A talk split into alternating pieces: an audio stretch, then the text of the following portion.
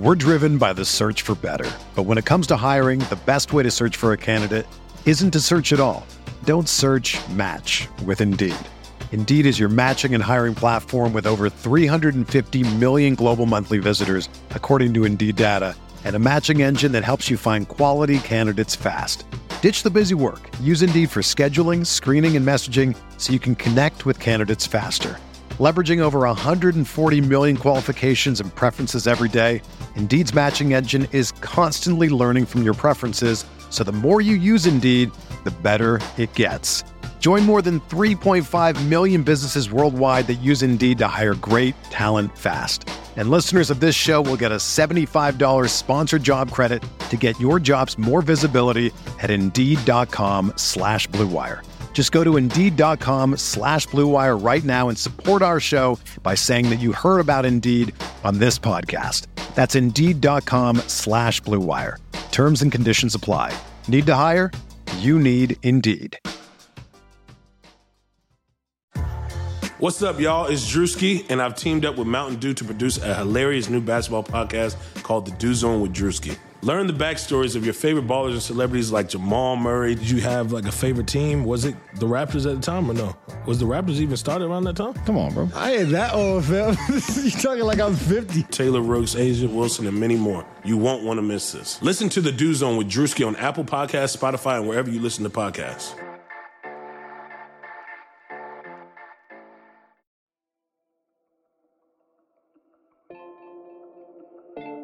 Hey guys, what's up? Kevin Jones, founder of Blue Wire. Thanks for listening to this podcast. Do me a favor, send it to one of your friends. We're growing this network, grassroots style. It takes everyone. You're a part of our team if you send this to one of your friends. All right, enjoy this podcast and appreciate your support. Hello and welcome to the Eurostep episode 21.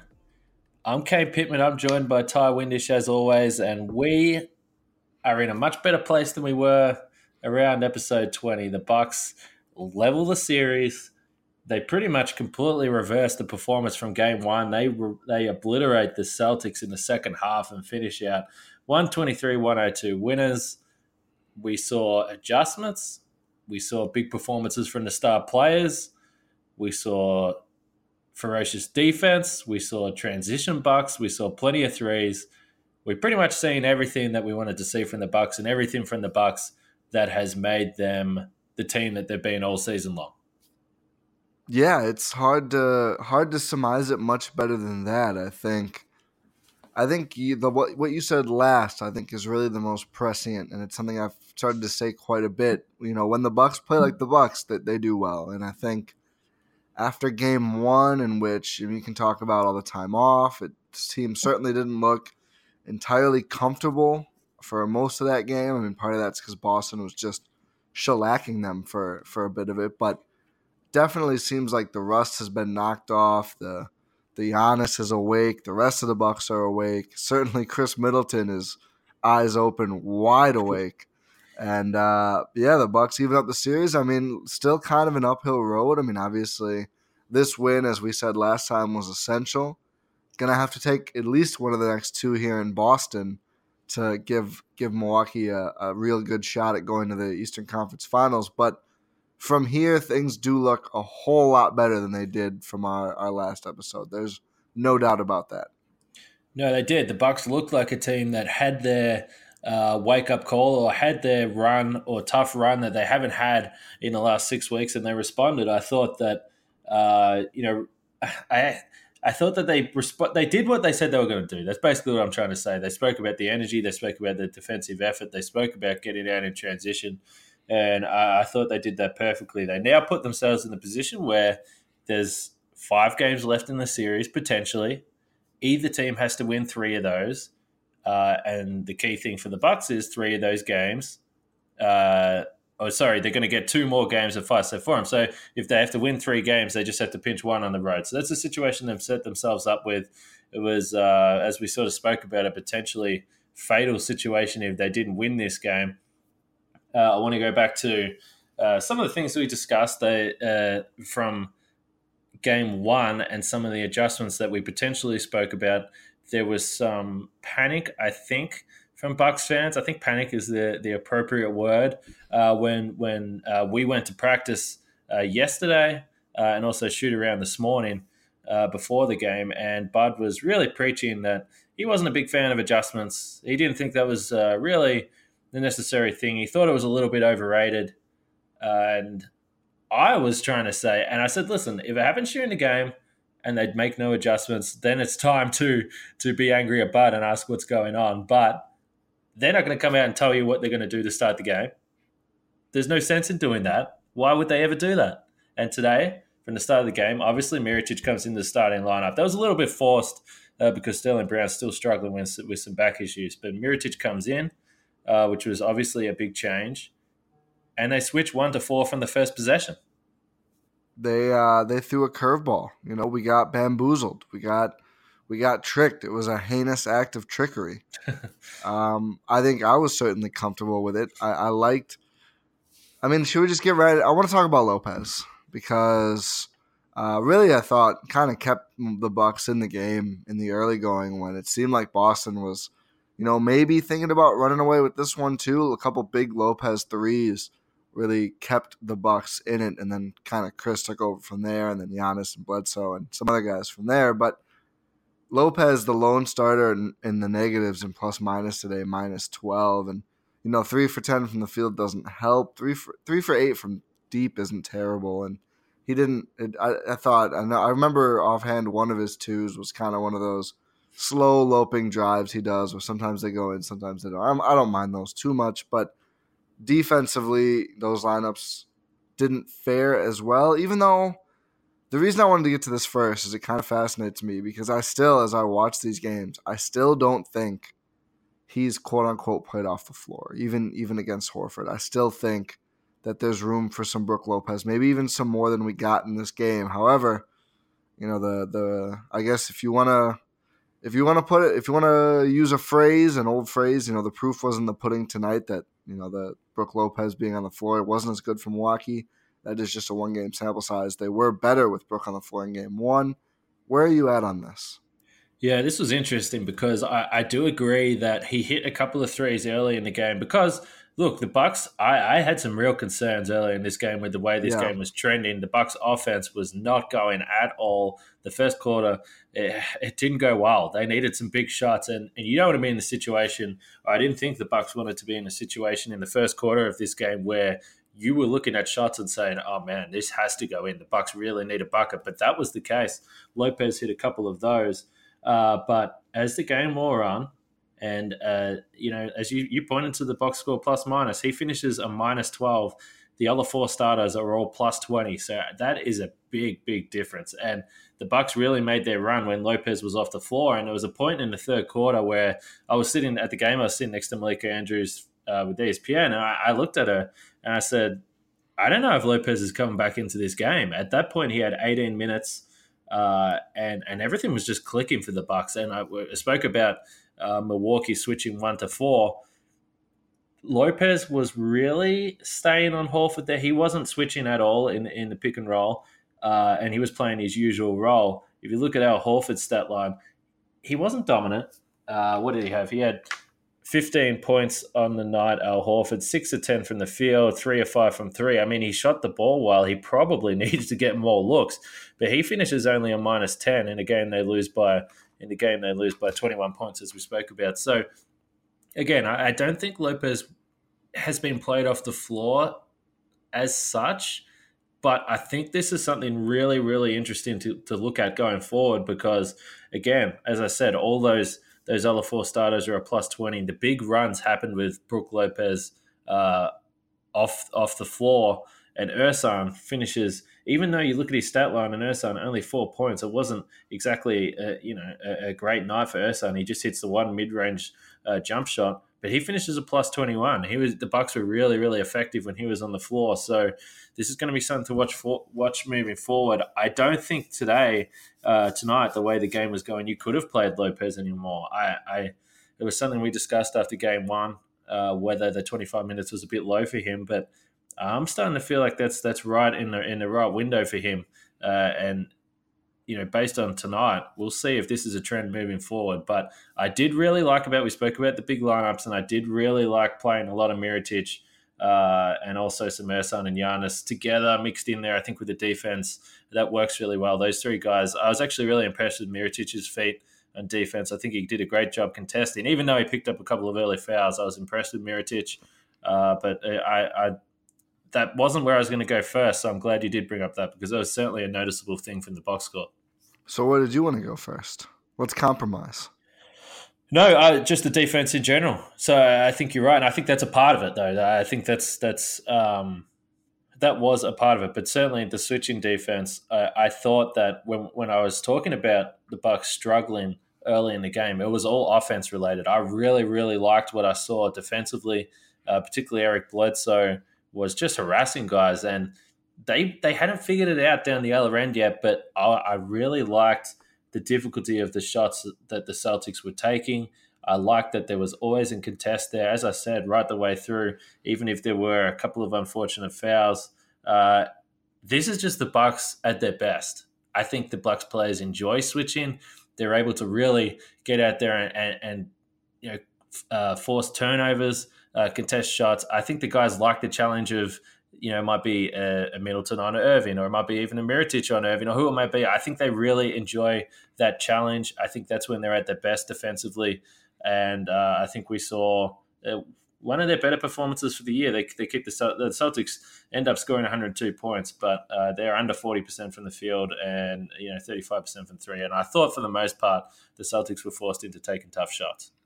Yeah, this is something I actually saw some Celtics people on Twitter point out after game one, or at least allude to. I mean, you mentioned earlier, you know, when we were talking about Lopez, that Horford only shot 10 times. I mean, that might not be, you know, entirely on Boston as a team. I mean, Al Horford is a guy who doesn't like shooting bad shots. I mean, generally, you'll see him if he's getting closed out on. I mean, sometimes he'll pull from three. But if he's not open, he, he I think he likes to look to pass more than shoot. And uh, he certainly didn't have as many wide open looks in this game. And I think it was noticeable in that he didn't get to have that big impact this time around. It, it a lot of what would have been open Horford shots, it felt like in game one, turned into Kyrie Irving trying to do something ridiculous. And he made a couple great ridiculous shots, but he missed 14 other ones. So that's you, you certainly live with that if you're Milwaukee. Um, Jayson Tatum has been, I think, bad this whole series. I, I, don't think he's done anything very inspiring on defense. His off, he has, I think, less than ten points in the series, both games combined. So if if you're getting the ball out of Horford's hands and getting it into some of these other Celtics players to have a more contested look, that's really good. And I think that's what the switching defense accomplished. Yeah, we're seeing a lot of Khris Middleton on Jayson Tatum, and, and Tatum is not handling that well at the moment. He is four for 17 from the field, and he only has nine points across two games. So uh, when you look down the other end and see what Middleton's doing, just a huge night tonight for Middleton with 28. Uh, that's been a pretty lopsided matchup. But uh, I, I, will say that you sort of touched on something that I, I I saw early in the game, and it's kind of it's one of those things that worries you because you know how good this guy is. But at the same time, I think tonight with how locked in the Bucks were in defense, it played into their hands, and that's Kyrie Irving doing a lot of dribbling. Mm-hmm. And again, it, it, felt like the Bucks sort of threw the Celtics off from the start, and it turned into Kyrie feeling like he had to create something out of nothing, and the rest of the guys were just standing around. Uh, around the perimeter, not really doing anything. So there was some late uh, shot clock uh, attempts. There was some, you know, poor passes or fumbles. Like I guess uh, it just felt like it all went back on the Kyrie's shoulders, and the Bucks are totally comfortable with that. Uh, Kyrie, mean, as you said, he finishes four for eighteen from the field. Uh, five rebounds, just four assists. He was a minus 19. It was the first time. So he finished with nine points, which was his lowest playoff total since uh, May 14, 2015. So that was hmm. a long, long, long time ago. Only the fourth time in 58 playoff games he's been in single digits. So was that? I, sorry, I, am I'm, I'm guessing you don't have the log up. Is that the game when he got hurt and had to leave early? Yeah, he only played 12 minutes. Yeah, I was gonna say. I, so in a full game, he's never scored this this few. I would assume. No, the other couple of games that he's been in single digits was a similar type of thing. There was a game he only played two minutes, I think. Uh, I was sort of flicking through it in the last quarter because it seemed crazy to me, but he plays over 30 minutes tonight for those nine points. So he was soundly beaten. Uh, and I, I asked uh, Kyrie about this after the game, and I asked him about the switching defense and how that affected him. And he pointed to the fact that he thought that he was trying to do too much. He, he wasn't uh, making quick decisions, he wasn't making the, the right pass.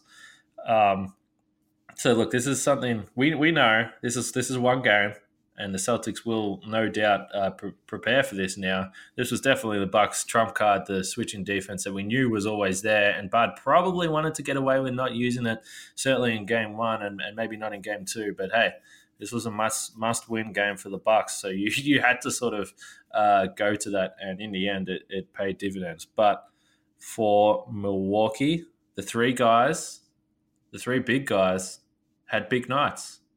Giannis finishes with 29 points, 10 rebounds, four assists. Middleton, as I said, had 28. He was seven for 10 from three. And Bledsoe had 21 points and five assists as well. So I think if you're getting 78 points out of those three, it's probably going to be a good night for you, would you say? Yeah, it certainly helps, uh, especially when the, the defense is playing as well as it does. That means, you know, you just need not a ton from the entire rest of the roster. And with some of the talent the Bucks have outside of those three, even you know, they, those guys don't need to have great nights by their standards for you know a sound victory. I mean, Mirotic only three for ten from the field, scores nine points. You know, it just it felt like enough. I mean, nobody outside of the main three guys scored more than ten points, but you get around ten from four or five different guys, and all of a sudden that's a 123 point performance. Yeah, which uh, you know was was really great to see when the I mean the struggles the Bucks had, and then you look at the first quarter. There was a key point. So I want to start with Bledsoe because this this is really big for him. I, I think this is huge for Bledsoe to sort of break the shackles, break the Boston shackles, and finally have, have a really really strong performance. The first quarter, so he starts the game with a bad turnover where he drives into the paint and sort of tries to flip the ball up to where someone would be when we talk about the blue squares with the Bucks offense. Someone would be at the top of the perimeter. There was no one there. It, it turned into an easy dunk down the other end, and the Celtics were on the board. That's the first play of the game. Bledsoe then uh, misses a three, and probably a three that I thought when he took the shot, I was like, I don't know if that's the shot you'd be taking at this point early in the game. He missed it. He then had another turnover after that. And while I thought he was showing promising signs on defense, I was starting to be a little concerned about what we were going to get from Bledsoe in this game. Late in the first quarter, he finally drives into the paint, gets a layup. And I feel like that was the moment where he realized or just just I guess maybe it was the relief of getting a layup I'm not too sure but he got that basket in the paint and from then on uh, he he was a he was a dominant factor in the game on both ends defensive end and and the offensive end he was uh, it was Eric Bledsoe. I think that's the best way to put it. This was the Eric Bledsoe that we've seen all year. This was a similar Eric Bledsoe to what we saw in the regular season last year. And he finally had this really marquee performance against Boston that now, when you think it's game two this year, seven games last year, took nine games. This was it. Yeah, and I think there was two things that I was really, you know, lasered in on early when it seemed like this one could go the Celtics' way, and two things I felt like had to change for Milwaukee to win. And one of them wasn't the uh, the Pat C minutes controversy that I'm sure we'll get to eventually, but it was one was obviously they need more from Bledsoe. I mean, we talked about this. We have talked about this a few times. Even if he's the third guy, and he probably is, especially in this series when Middleton's going to do what Middleton did.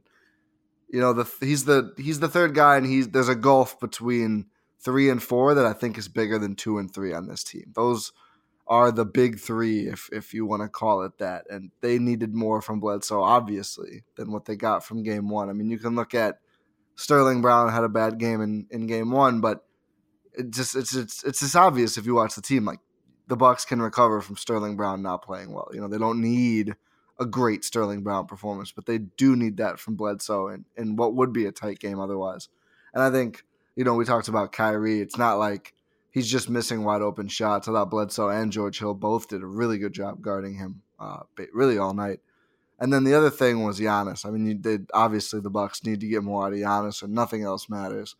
And you know, a much better Giannis performance. I still think there's a ways to go and getting him even better looks and opportunities. But I did, I was happy to see less just you know driving at Al Horford set in the paint because if there's one thing Al Horford does really well, it's contain a guy driving right at him in in, in space. It's just he is good at that. He is stout. He's very smart. He's got good hands, uh, and you know that that he was in worse positions defensively. It felt like tonight. So credit again to the Bucks for adjusting and getting out of the sort of rut they were in in Game One. Yeah, well, I, I think the big thing was that there was just a lot less stagnant half court basketball from the Bucks in those yeah. in those final three quarters. I mean, that's where the Bucks got themselves in trouble. They had 23 fast break points tonight, and I do think that that a lot of that starts with with Bledsoe, and uh, he's not always a guy that it shows up in the points column or it shows up on the box score necessarily. But he is a guy that really sets the tempo, and I think I thought he did a really great job of that. Once uh, he because there was a couple times there early in the second quarter, and this is when I really thought, okay, he's figured it out. This is fine. It's all going to be okay now. Was when he was starting to get into the paint. Uh, he finished a couple, but he also there was a couple possessions there where he was really like working on the glass, and he had he had a big save that led to a bucket early in the second quarter. Just a couple of those hustle plays that were lacking in game one, and they were controlled uh, there was controlled play, controlled pressure defensively. He was really hassling Terry, hassling Terry Rozier for a stretch there in the second quarter. Unfortunately, he got called for two fouls that just weren't fouls. But yeah. outside of that, I, I, I thought that he was directing his aggression or directing his emotion in the right way. And I think that's very important for, for Bledsoe to do that. So, uh, as we said, Bledsoe finishes with 21 points, uh, 7 for 12 from the field. And as a result, which is so often the case with Bledsoe, finishes three for five from three. He's playing well and doing all these other things, and then the shot tends to fall. That's just the way it tends to work for Bledsoe. If he's uh, not quite doing all those things that makes him such a dangerous player, you feel like he's just settles for threes and he never makes them. When he's in rhythm, he's fired up. He's doing uh, work on both ends of the floor. The shot seems to look good. So Bledsoe, uh, it's a big relief for him, particularly heading to Boston, as I said uh, the other night. If even if the Bucks won, uh, if Bledsoe didn't have a good night heading to Boston, that would be a little bit of a concern because we know that the Boston crowd is going to be on him. So uh, really good to see him get going. But we should talk more about Giannis. You sort of touched on it then. I thought he was more patient. This was a big thing that we spoke about uh, early in the game. So I want to get your thoughts on this because early in the game, I tweeted a couple of things that I thought Giannis was. He just wasn't himself. Yeah. And I, I had some Bucks fans that were sort of annoyed that I was suggesting that and saying that, well, he's getting fouled on every possession. What do you want him to do? But I didn't really care if he was getting fouled on some of those plays. He was missing shots that he makes, even through contact. Those and ones, there was three or four that he got to the foul line, but he normally finishes those. I mean, he was right there. For him, they were bad misses. He was just lacking that lacking that touch a little bit early. And for the second game in a row, he doesn't have, doesn't make a shot in the first quarter, but once he got going and it was a big left hand dunk that it was his first basket for the game in the second quarter, got the crowd going, and that seemed to maybe I don't I don't know if wake him up is the right right word, but after that point he really settled into the game. Yeah, I almost wonder if some I I agree with you by the way. I think that it was noticeable. I think I tweeted about it too, but I, I almost wonder if somewhere between you know the the emphasis teams openly and brazenly put on drawing charges on him and you know how well for his standards he was sort of bottled up by by Boston in game 1 I almost wonder if he was maybe just second guessing the way he attacks early on. I mean in addition to not finishing some of those where usually I mean listen the foul thing it's it's just going to get you know, it's gonna drive Bucks Twitter crazy every game. I guess I every team fouls Giannis all the time. Al Horford's not the only one. Uh, clearly, uh, something about the way he does it is making it so he doesn't get called too often. I mean, Giannis still gets to the line 18 times, but I, I just don't think you can expect much more than this. I don't think. I, I don't think you should expect Giannis to get more than 18 free throws most of the time. I, I didn't think it was an awful job. But I mean, of course, he gets fouled all the time, and we've talked about this. It's like so did Shaq. I mean, you, you just don't get every call when you're that good and that big and strong and fast, and you dunk that often. But anyway, uh, but he also lost the ball a couple times, uh, sort of in transition and attacking the basket, which again is just not not like him. I mean, that's one of the things that this year made him so good is that he was able to, you know, make some shifty moves. I mean, in addition to just being strong and having that ridiculously long stride, I mean, he would add a little bit of of subterfuge in there too to get around his opponents, get to the basket, and I think crucially, instead of, I mean, he's he can make some of these like floating away. I think Eric Nehm called them like Nerf ball shots. He can make those, but we're used to seeing him flush, you know, slam it home. That's what Giannis has has been. That's his bread and butter all year is get near the rim and then just yam it on somebody. And I almost wonder if for a second, here, more than a second, he was sort of I don't know, a little unsure, a little like a little uncomfortable, and then I think you're right as as the team sort of coalesced around him, he gets that first big dunk. Everything seemed to be a lot easier for him and for the Bucks after that.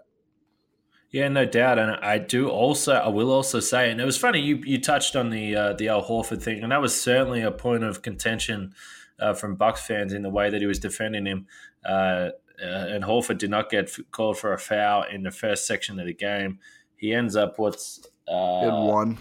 He ends up on one foul, which actually was a. I, I'm not sure. I probably need to look at the replay a little closer. I think that was the one on Ersan who. Uh, I have no idea what happened on that foul. Honestly, I saw the replay at the game, and I sort of was like, "Well, like that's uh, that's Ersan. Okay, all right." Yeah, uh, I, you know. I, I, think I think we call that savvy to be polite to Ersan. Okay, I will go with that. I will say I, I, did have a friend, and I was trying to watch the I was trying to watch the replay of the game, and also continue watching the play. I did have a friend from Australia uh, who actually listens to the podcast. So Brent, I got to give him a shout out. But he texted me, and he just he just said "Ha ha Ersan" or something like, along those lines. I was like, yeah, I'm like that's uh, that's what he does. Uh, that's that's his thing. That's uh, guile. So, that's what that's guile. It's veteran savvy guile. Yeah, you, you said savvy veteran. We'll go with savvy veteran, but he uh, he, uh, he pulled the wool over his eyes. But it's just funny that that was the one foul that Horford gets. So that probably annoys Bucks fans even more the fact that that was the one that he got. But uh, I, I, think one thing that really got Ersan going, and this will not surprise anyone, uh, Aron Baynes gets onto the floor, and I, I mean Giannis I mean, you can almost. I, I like. I'm sitting a little little way back. We're at the sort of the back of the the lower level at five seven corner, but I swear I can see Giannis's eyes widen anytime he sees Aron Baynes even about to check into the game. He uh, Baynes had two fouls sent to send Giannis to the line in the first uh, minute and 54 seconds he was on the floor, and it did not get much better after that. Baynes had a rough time on Giannis as he generally does, and I think that was also a big factor in getting Giannis going, but it would be wrong of us not to talk about Giannis shooting from three again. Yes. Uh, he had an airball, an ugly airball early, and he was actually contested by Baynes on that one. Uh, and I thought it was an ill-advised shot. And this was a part of that first quarter, you know, I guess concerning uh, possessions on offense for the Bucks. But after that, he finishes two for four, so he hits three. Uh, sorry, hits two of his last three attempts, including one uh, in the third quarter where he just dribbled the ball up the floor. Baynes was really right there in his face, and Giannis said, "I don't really care. I, I don't. I don't care if you're right there. I'm just going to shoot it over you. It's nothing but net." So two for four. So he's now uh, five for nine, shooting over fifty percent from three from the series, and he is looking really confident.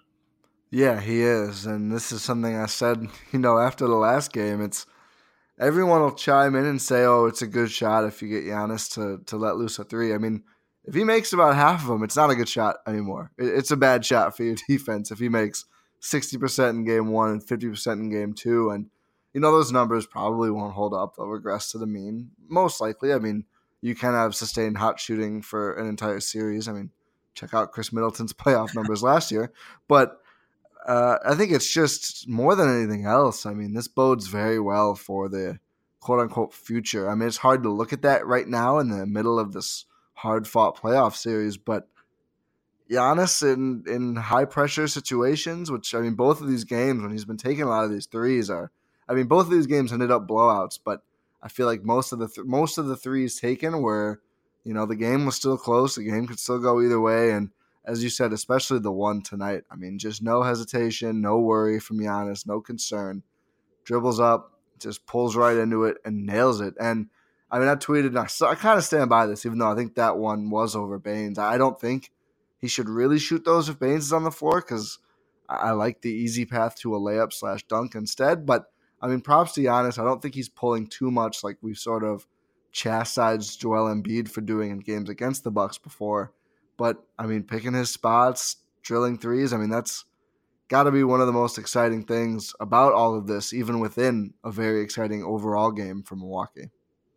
Yeah, I agree, and and we did speak about this in game one, and this was one of the things that we said. Look, Giannis really struggled in game one from the field. He was seven for twenty-one, and we should say he was seven for sixteen tonight. So he's still not. Uh, I guess he's still not at his ridiculous level, which again, that bar is not at a normal level for any other player, but uh, you know, seven for 16 tonight. You, as again, like we said the other night, it's just a tick under 50%, but this is a guy that shoots well over 50% on the season. So, um, you know, he's still got some room for improvement, which I guess in a way is kind of scary. But on the three point shot, I mean, since January, he shoots 31% in January, 40% in February. A uh, bit of an off month in March. He's down to 27%. In April, uh, he was 40% in the regular season. Now he's over 50% in the playoffs. So, we have to get to the point now where we're looking at a sample size of around you know 45 to 50 games for Giannis of him being comfortably shooting over 30% from three.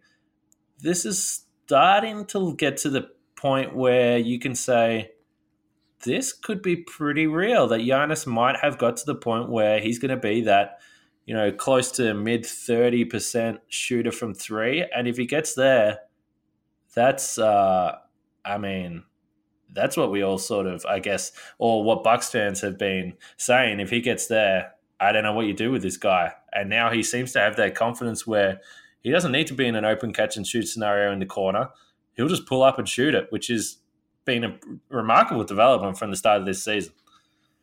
Yeah, it's almost like it's like something that gets whispered about, you know, on like on Bucks Twitter or within Bucks communities or whatever else, you know, when it's like imagine if he gets the three. Like, don't even don't even think about it. You know, let's not even let's not even pretend. He's so good now. You know, why why try to imagine what it would be like? You know, why do that? He he's never shown it. This and that. You know, probably won't happen, and it might be happening, and that's pretty exciting stuff. I mean, right now we've seen.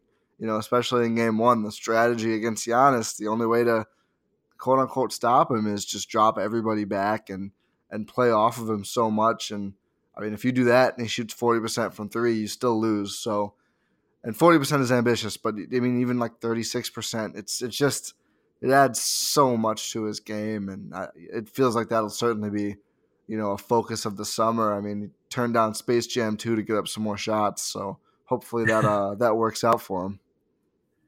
Yeah, it would be a uh, as you said, moving forward, it would be a, a remarkable development. Uh, we, I, have sort of touched on it. I mean, really, really emphasized in the last couple of weeks how many threes he's been getting up at practice, and I'm sure he's been getting them up all the time.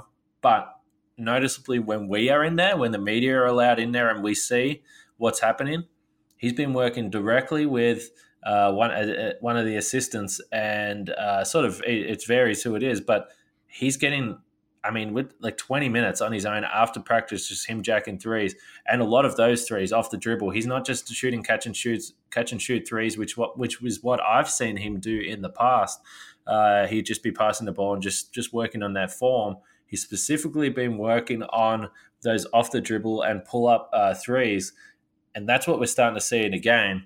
And I think for Giannis, you're not always going to be able to rely on just getting catch and shoot threes, particularly because he's a guy that initiates so much of the offense for the Bucks. So if he's able to dribble in, because we know that the defender, what if Giannis is dribbling at you and you're a defender and you're not on your heels backing up, I don't know what's wrong with you, first of all, but it, then you're giving him an easy look. And now all of a sudden his release looks pretty smooth. It looks a little bit faster than it used to be, and most importantly, he's got the confidence to shoot those. So definitely going to be something to watch. Again, he's not at the level where we want him just jacking those all the time, but the form is looking good, the shots looking good, and uh, in general, it was just good to see Giannis really start to look like himself in the second half and, and sort of get that.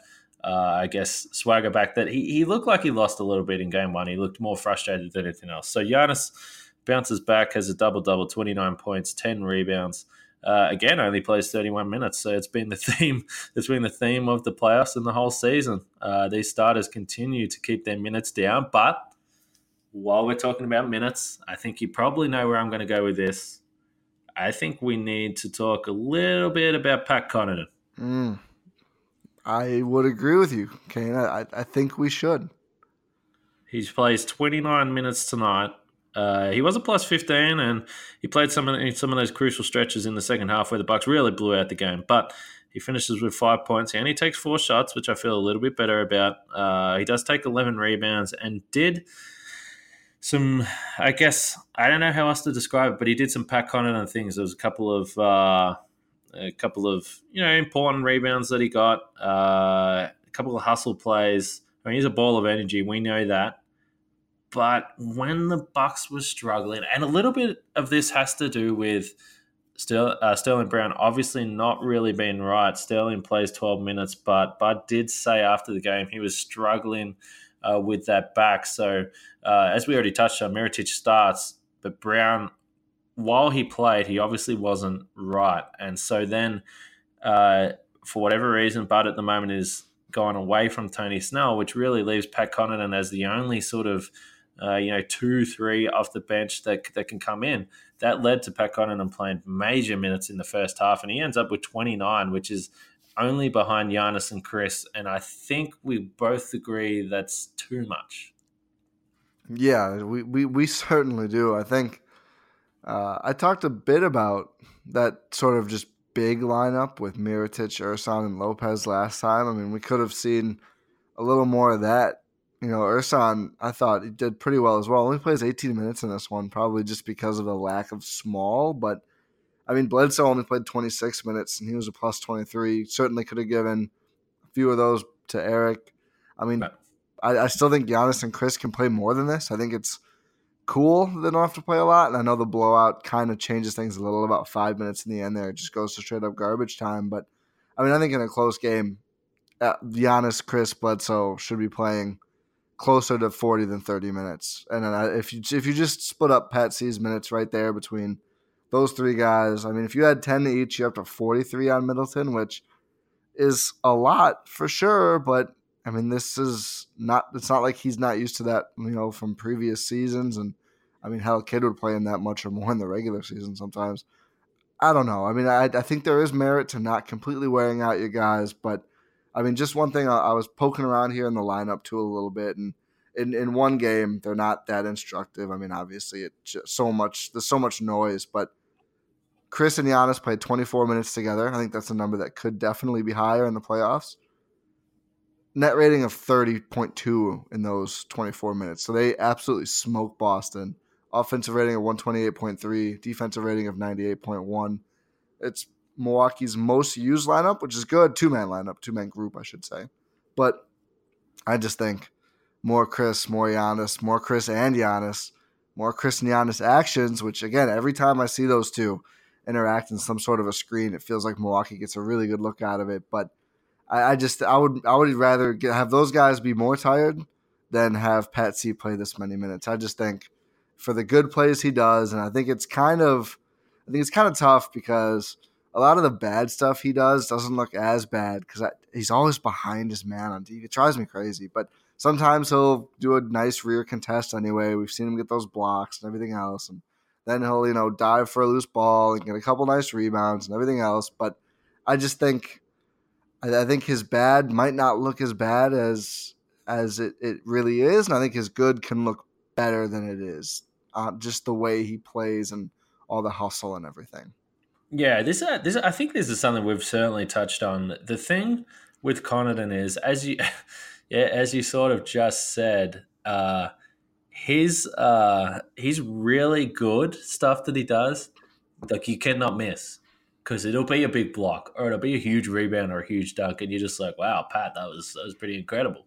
But then his bad stuff is also very noticeable. Like everything Pat Connaughton does is very, very noticeable. Nothing goes under the radar with him, which is why uh, I, I, think early in the game when we talked about the Bucks switching so much, Pat was a guy that looked like he just seemed to always be a step behind or just out of position because I, I think that by nature he's so aggressive that it lends him to be, you know, uh, susceptible to blow bys or um, he might we know that he loves to contest shots. So uh, he might go up for a block, and then all of a sudden the whole defense is thrown off.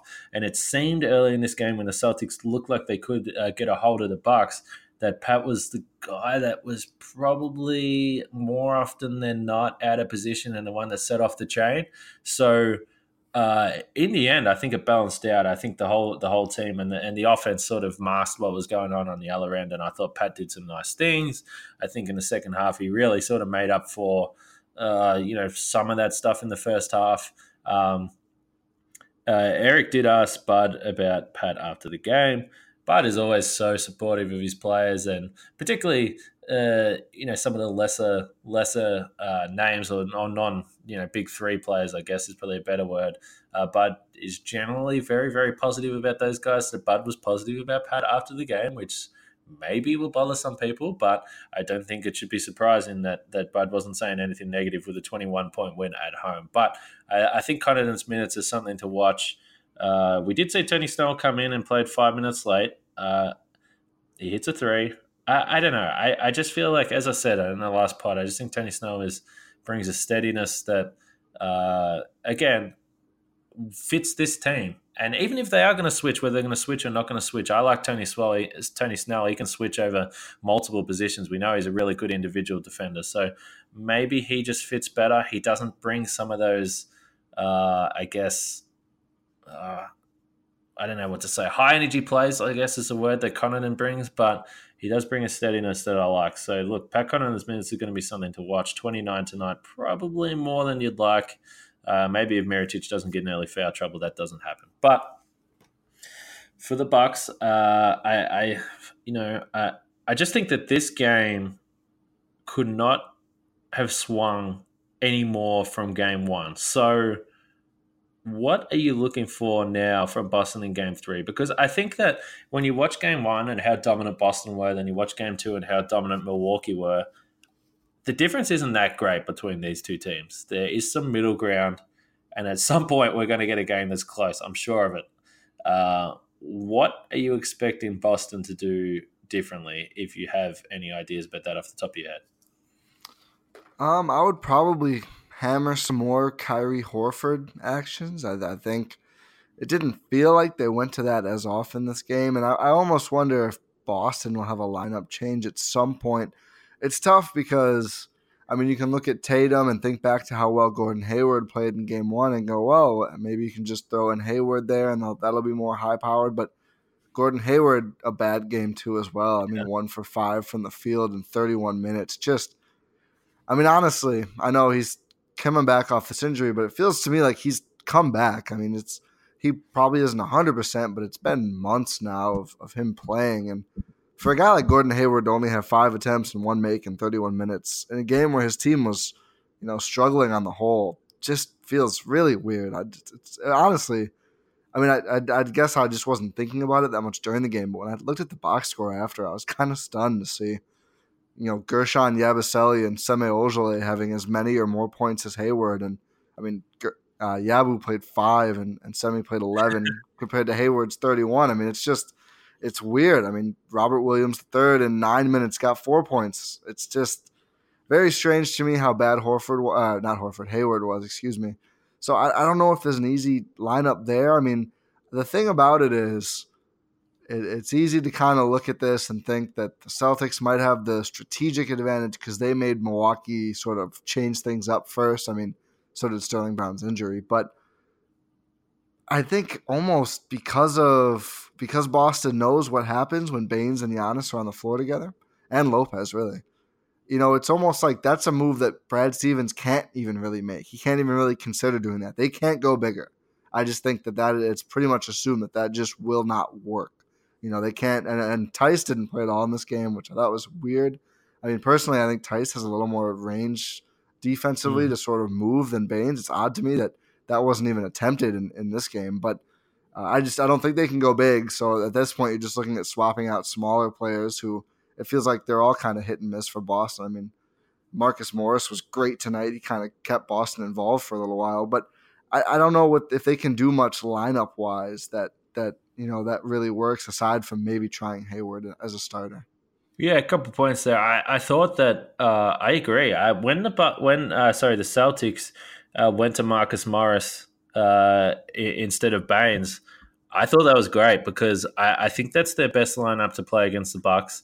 Uh, so the fact that they didn't start with Baynes and they just went to their best lineup in game one and already made that change before the series already started, I thought was a win for Milwaukee because remember last year the Celtics made a couple of changes, and I know again it's a different series, but it felt like uh, Brad Stevens had a few other options up his sleeve that he sort of went to as the series wound on. And when the Bucks sort of got an advantage, and Stevens like, okay, well, I'm gonna, this is my counter to that. The fact that he went to that lineup early, I think, is good for Milwaukee because I agree. I don't know what else you do with that lineup. I think that's the best lineup to go against the Bucks. Uh, and and on the Gordon Hayward point, I was sort of watching him closely tonight on offense, and I don't really know what he was doing. He was sort of just floating around uh, didn't seem like he had any interest in being overly aggressive on the floor. I agree. He can't play 30 plus minutes and only take five shots. That's not acceptable for a player of his caliber. And it's not like he's he's as you said he's coming back from injury, but he's been he's been playing really really well. He had a couple of really good games against the Pacers. He played really well in game one, so uh, I expect him to be a lot more aggressive, uh, and I expect the Celtics to look for him a little bit more. I think that Kyrie Irving, like uh, like you said, I think Kyrie Irving is maybe going to look to do a little less dribbling, involve Al Horford a little bit more. I, I, I think that's the key for the Celtics. They need to go through Horford uh, more often, and they're going to have to adjust to the Bucks switching. So I think that's think that's where it threw off their whole game today. We know Brad Stevens is obviously a, a great coach, and he's not just going to uh, double down on whatever they did tonight. They're going to come up come up with some with some options for that. I think there'll be a lot more guy, a lot more player movement off the ball, and I think they're going to have to do that if the Bucks are going to keep switching. But uh, you know, one thing's for sure, as I said, like we saw from last year, Brad Stevens is going to have some stuff off his sleeve. So this is going to be uh, a really tough couple of games now for the Bucks. You would love to see them uh, pinch one one of these two on the road, and then we're back to square one, uh, back with home court advantage. But the Bucks are going to have to do something that they could not do last year in four attempts, and that's win at the TD Garden in Boston. So uh, that that game is Friday night. Have you got anything else from tonight, or anything on Game Three that you want to touch on? Just one last thing, sort of you know, a, lot is said about how Boston is is much better now because obviously, you know, you get Hayward and Kyrie back, and one of the things you get when you get those guys back is it, it seems like something that the Celtics have struggled with all season, and it's sort of that indecision of you know whose team is this? I mean, Kyrie is the guy; he's been the guy on championship teams, but you know, last year when they beat the Bucks and made it to the Eastern Conference Finals and one game away from the NBA Finals, the guys were you know Tatum and and uh, and Jaylen Brown, and I mean Horford was there too, but I mean he's even less so than now. He was never the first option, and you know there's the Hayward question as well as the young guys question as well as the Kyrie question, and we saw a lot of just pure strangeness come out of Boston this season, where Kyrie saying the young guys don't really know how to play, and then weirdly openingly apologizing for that and involving LeBron for some reason and all this other stuff. And I, I, don't know. I don't think that's gonna, you know, surface and I don't think it's a powder keg that'll explode or anything like that. But I do think it is kind of something the Celtics have to deal with, something the Bucks don't have to deal with. I mean, we know we, we talked about it during this podcast. When Milwaukee plays well, you know, Giannis does well, Khris Middleton does well, Bledsoe does well. Those are the main three guys, but I think it's very well known within the team and around the league. Giannis is the guy, and then there's Khris and Eric, and then there's everybody else. I mean, it's not not to be exclusionary to the other guys, but that's the pecking order. It's not in question. It's very obvious. The Celtics have a little more, I don't know, uncertainty there, and I think you kind of saw what happens when they when they don't know when when Tatum doesn't play well and Hayward doesn't play well You know, I think Kyrie's kind of go to thing is to dribble the ball a whole lot and just try to make something happen. And I think if you push them that weird place with with giving them some adversity, I think you're more likely to get a result like this. I'm not saying it's easy. I'm not saying they're not a very good team, but I just think that weirdness kind of surfaced again a little bit here in this game. Yeah, there's certainly a lot of uh, cooks in that kitchen, and I'm not sure that they're all uh, I guess on the same page at sometimes. It's as you, as you said, when they're playing well, uh, everything is fine.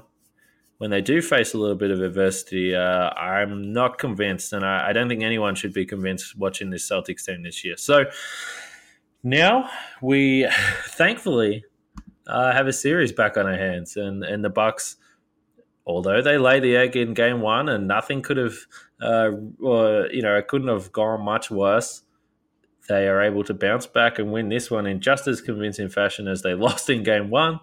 And now we head to Boston 1 1. And uh, the Bucks, as I said, are going to try and do something that they couldn't do last year uh, in four attempts, and that's win at the TD Garden. So that tip off is 7 o'clock Central on Friday night uh, in Boston. The Bucks will play Friday night and then Monday night uh, before coming back home for a game that we now know is guaranteed to happen, uh, the game five. So they will, or they are guaranteed to come back to Fiserv Forum. So, Ti, I uh, I think that this was exactly where we wanted to be right now, and we wanted to be able to have a podcast and not spend the whole time. Uh, I guess dissecting what went wrong for the Bucks, and it was nice to talk about some positive things. But uh, this series has only just begun, and we spoke uh, before the series, and I, I, I, think we both said if if this was a split in Milwaukee, which was a real possibility, then we thought it was going to seven. We might have a long series on our hands. We might, and thankfully, you know, we've got this great platform in the Gyro Step, and and you know, podcast partners with each other. It's not like Bill Walton or something, but you know, we'll be here to talk about all of it, and I'm uh, excited to do so. Especially so if, uh, you know, I talked about this with uh, Andrew Doxy from Celtics Twitter briefly. I mean, let's get a good game. I mean, I'm I'm totally yeah. fine with the Bucks winning it, but you know, it's it's knotted up, but it was you know one blowout and then another blowout. I wouldn't mind to see a couple tighter games in Boston that uh, really get this series underway and, and get some more dramatics here. Uh, would not surprise me if, if if it happens, and it happens in Game Three. These teams are too good to to play as bad as obviously Boston did tonight, and, and as bad as uh, as the Bucks did in Game One. They're much better than that. They're gonna they're both going to show up at some point, and then uh, you know it's really going to come down to the stars on, on both sides. So the Bucks do win 123 to 102. They bounce back. The series is tied at 1-1. As I said, Friday night, 7 p.m. in Boston. The Bucks will look to take a 2-1 lead and grab that home court advantage right back uh, to where it was at the start of the series. So, uh, Ti, we will speak on Friday night. I might be in Boston. I might also be in Milwaukee. But either way, uh, we will be talking. And uh, thanks for staying up late with me here. It's one o'clock in the morning. Uh, I really appreciate it. Yeah, I will. I will tell everyone at work that you apologize for me being uh, a little tired, and well, really, I think it's you know it's the Bucks' fault, and I guess it's no one's fault. It's just the way it is, and that's fine. But yeah, thank you, Kane. Thanks everybody for listening, and uh, you know, rate, subscribe, review, all that stuff, and we'll be back uh, after Game Three.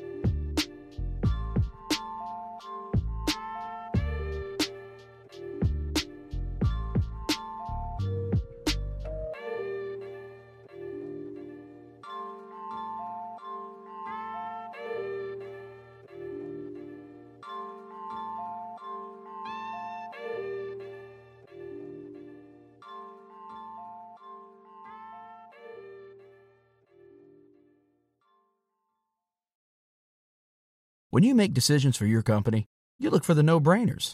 And if you have a lot of mailing to do, stamps.com is the ultimate no brainer. Mail checks, invoices, documents, and everything you need to keep your business running. Get rates up to 89% off USPS and UPS. And with the mobile app, you can take care of mailing on the go. Make the same no brainer decisions as over 1 million other businesses with stamps.com. Sign up at stamps.com with code PROGRAM for a special offer. That's stamps.com code PROGRAM.